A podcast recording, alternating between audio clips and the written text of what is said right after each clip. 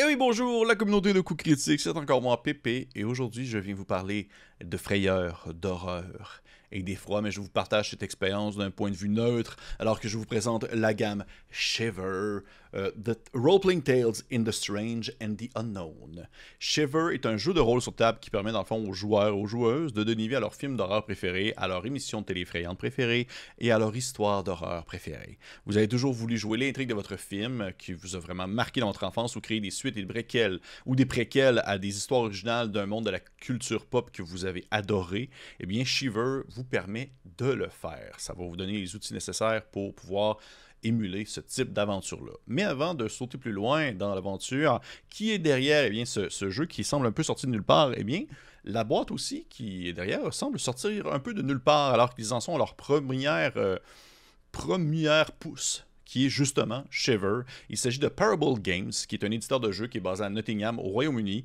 Et eux, en fond, leur but, c'était vraiment prendre l'amour qu'ils ont pour la culture pop et transformer ça dans une expérience qui va permettre à tout le monde de pouvoir s'y retrouver en quelque sorte. Euh, c'est ceux qui ont fait justement avec Shiver, qui demeure pour l'instant leur seul produit, mais qui possède plusieurs suppléments, des expansions, des, variantes aussi également euh, pour pouvoir explorer peut-être d'autres genres, des choses comme ça. Les trois euh, jeunes hommes qui sont derrière cette initiative sont Charlie, Charlie Menzies, Barney Menzies et Ben Alexander. Et concernant ce dernier, M. Alexander, je vais revenir sur la direction artistique plus parce que c'est lui qui était en charge et qui est encore en charge de celle-ci. Et euh, elle a un petit quelque chose de très particulier, vous allez voir. Côté thématique, eh bien, c'est comme le dit en fait dans le livre, ou comme il était marqué aussi dans la campagne de sous-financement lorsque le jeu a été financé il y a cela quelques années, Ready to make your own classic. Donc, est-ce que vous êtes prêt à créer votre propre classique?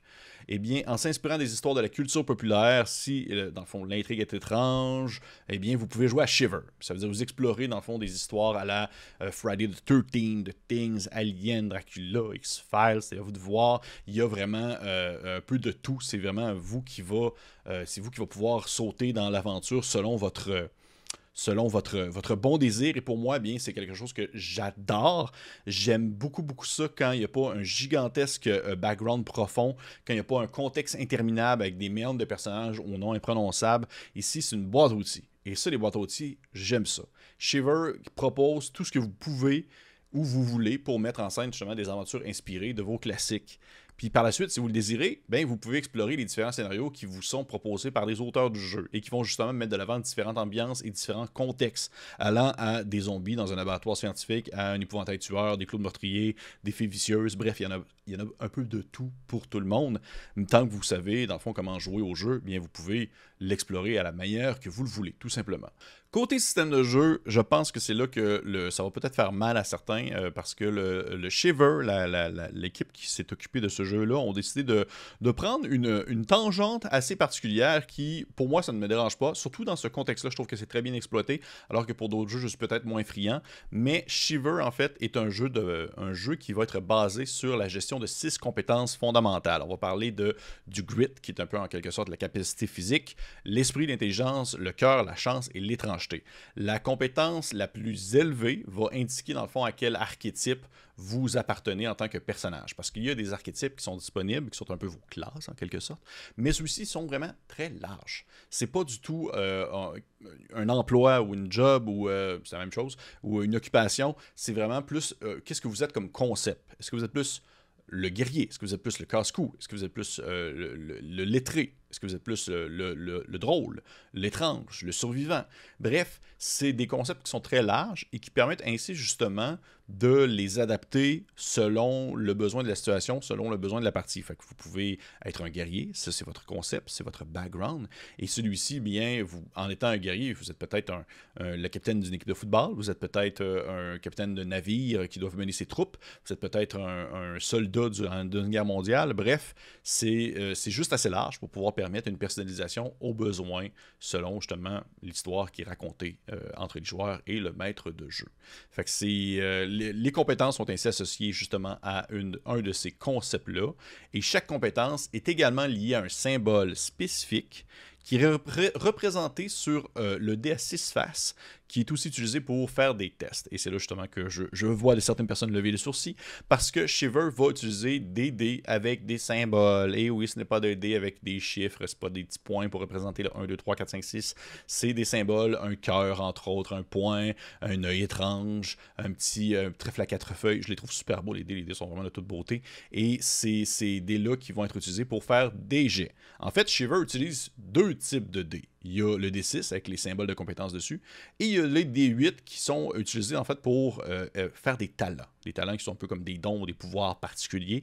Le dé de talent n'a cependant que deux symboles imprimés dessus, soit c'est-à-dire le symbole général qui représente les talents, qui est une étoile à cinq branches, et l'autre, le symbole de l'étrange, qui est une des caractéristiques, qui est un œil.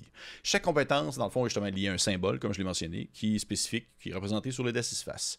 Habituellement, vous allez surtout lancer des chaque fois que vous voulez faire quelque chose, vous lancez un nombre de D6 égal à votre compétence, que ce soit par exemple la force, le crit, et euh, chaque symbole qui correspond à la tâche que dans le fond vous voulez faire, euh, comme par la force, exemple, ça va être le symbole du point, eh bien c'est considéré comme un succès. Vous obtenez suffisamment de succès et vous réussissez en fait l'objectif que vous vouliez faire. Fait que si, mettons, vous aviez 3 en, force, eh bien vous lancez 3 D6 et les, si et si le niveau de difficulté était de 1, vous avez un symbole de force, et eh bien vous réussissez votre euh, l'action que vous vouliez faire. Si vous n'en obtenez pas assez, vous échouez. Vous pouvez également, euh, dans le fond, euh, utiliser des, symboles de chance qui vous permettent d'ajouter des dés supplémentaires, euh, dans le fond, à des jets que vous vouliez faire. Il existe également aussi, justement, les symboles de l'étrange qui se retrouvent sur les D6, mais aussi sur les D8 et qui vont commettre des effets particuliers durant la partie et qui vont, en fait, être différents selon le scénario et le personnage que vous allez jouer. Et ça, c'est quelque chose que j'apprécie énormément. C'est une mécanique que je trouve très brillante ou lorsque vous faites la conception de votre scénario, lorsque vous lisez votre scénario, souvent il va être mentionné un peu la caractéristique de l'étrange, qu'est-ce qu'elle fait précisément dans ce contexte-ci? Et ça, euh, c'est, je trouve ça vraiment bright. C'est vraiment quelque chose que je fais comme, hey, wow, ça permet vraiment de rendre unique en quelque sorte l'utilisation de le concept même de l'étrangeté, mais celle-ci va être différente selon l'univers que tu vas vouloir développer. Et ça, moi, je, suis comme genre, hmm, j'aime bien ça. Chaque monstre ou du fond, ce que les personnes vont, euh, vont affronter a un indice de, de difficulté qui correspond au nombre de réussites que vous devez euh, avoir sur votre jet de dés pour pouvoir euh, le blesser. Si vous obtenez, dans le fond, plus que deux succès supplémentaires, eh bien, c'est considéré comme un coup critique si on veut faire de jeu de mots avec la chaîne. C'est, euh, ça peut créer des effets supplémentaires, ça peut euh, euh, faire des, des, vraiment comme un peu comme une un peu comme les vieilles éditions de Donjon Dragon, il y a une table critique qui peut créer des effets. Il y a également aussi des arborescences de talent que j'apprécie bien aussi, chose que je vois de plus en plus dans des jeux, qui va être différent selon l'archétype que vous jouez. et ceux-ci vont pouvoir vous permettre d'avoir de plus en plus de compétences, de plus en plus de pouvoirs, de plus en plus de capacités qui vont pouvoir être, on va dire, mise de l'avant ou du moins être actionné à l'aide du dé de talent euh, qui est également lancé lorsque le besoin euh, se le fait ressentir. Euh, côté visuel, fait que là c'était vraiment côté mécanique et bien sûr d'autres choses, mais tout de même ça demeure, je dirais, ça fait un peu le tour. Mais vous allez voir, c'est au final, c'est ça, au final, le jeu n'est pas très compliqué. Outre le fait de devoir passer par-dessus le fait que c'est des symboles plutôt que des dés, ils ont, je trouve qu'ils ont vraiment simplifié énormément ce concept-là pour l'apporter à une base de, simplement d'addition de symboles puis de compréhension de ceux-ci pour pouvoir euh, émuler un jeu qui au final est quand même très facile à prendre en main. Côté visuel, eh bien, c'est là que je trouve que ça, doit être mentionné. Ben Alexander, l'artiste qui est derrière les illustrations de l'ensemble du livre, a fait un travail vraiment unique. Je ne suis pas toujours fan de certaines proportions, mais il y a une touche vraiment, vraiment particulière qui euh, détonne et qui va faire un mot très bande dessinée. Quelque chose que je vois vraiment pas très souvent dans des jeux de rôle, tout en couleur en plus. C'est vraiment super beau à ce moment-là, à ce sens-là. Critique personnelle, Shiver est un jeu très polyvalent que j'apprécie beaucoup, plus que je le pensais. Le fait qu'il y ait des dés étranges, le fait que euh, c'était tout en couleur, que ce soit quand même un gros volume, c'est bizarre, mais pour moi, ça me, rebute un peu. Je sais pas trop pourquoi. On dirait que je suis comme trop habitué à mes petits zines, à quelque chose d'un peu plus personnel, mais euh, j'ai trouvé que l'approche des auteurs était super intéressante. Ils connaissent vraiment bien leur dossier, ils connaissent vraiment bien le style de jeu qu'ils veulent rendre sur la table, c'est-à-dire l'horreur au sens large et que celui-ci peut être adapté selon le bon désir de la personne qui prend le livre dans ses mains. Pour moi, ça, c'est vraiment euh, un succès du fait que le, finalement, le système est très, très simple à prendre en main, beaucoup plus simple que d'autres systèmes de jeu qui utilisent aussi des symboles. Je trouve que ça va, se comprendre et ça va se pratiquer plus vite aussi. Euh, pour moi, c'est aussi c'est une réussite. Fait rendu là, je ne suis que je ne pamoison devant le livre. Est-ce que c'est mon jeu d'horreur préféré? Non. Je ne pense pas. Mais tout de même, il y a vraiment quelque chose à aller chercher là. Et pour ça, je, ne peux que applaudir leur euh, prise de risque de vouloir faire un jeu qui va justement utiliser des dés particuliers, mais aussi euh, la, on va dire le, réel amour qu'ils portent au genre horrifique et qui s'exprime très bien dans ce jeu-là. La seule petite euh, bémol, la seule petite chose que je dirais, c'est que je pense que le jeu va être encore plus intéressant, ou du moins va vraiment être mieux porté si les personnes qui sont autour de la table, autant du maître de jeu que des joueurs, connaissent le concept du référent culturel pop horrifique, que ceux-ci vont vraiment comprendre les clins d'œil, vont comprendre le genre et comprendre le style de jeu qui est attendu, parce que puisque c'est générique de base, en faisant son personnage, en créant ton personnage, tu n'as pas nécessairement l'impression de vraiment, je dirais, bien assimiler le mood, ou du moins l'ambiance qui va être euh, exploitée autour de la table. Et à cause de ça, mais ça se pourrait que tu ne saches pas vraiment en tant que joueur, si tu n'es pas familier avec ce qu'on appelle des tropes, ce qu'on appelle avec les, éléments habituels du genre horrifique, ça se pourrait que tu ne saches pas trop comment jouer au début. Ça se pourrait que tu ne saches pas trop dans quel mode te mettre, dans quel style de jeu tu dois, euh, dans le fond, te plier.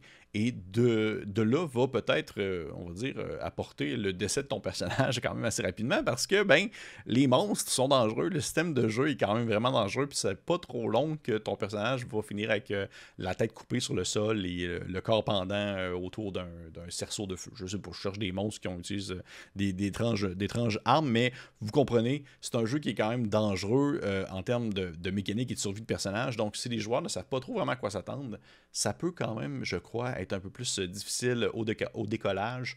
Donc, euh, peut-être euh, jouer avec des personnes qui ont, qui, ont, qui portent un amour particulier pour ce style-là.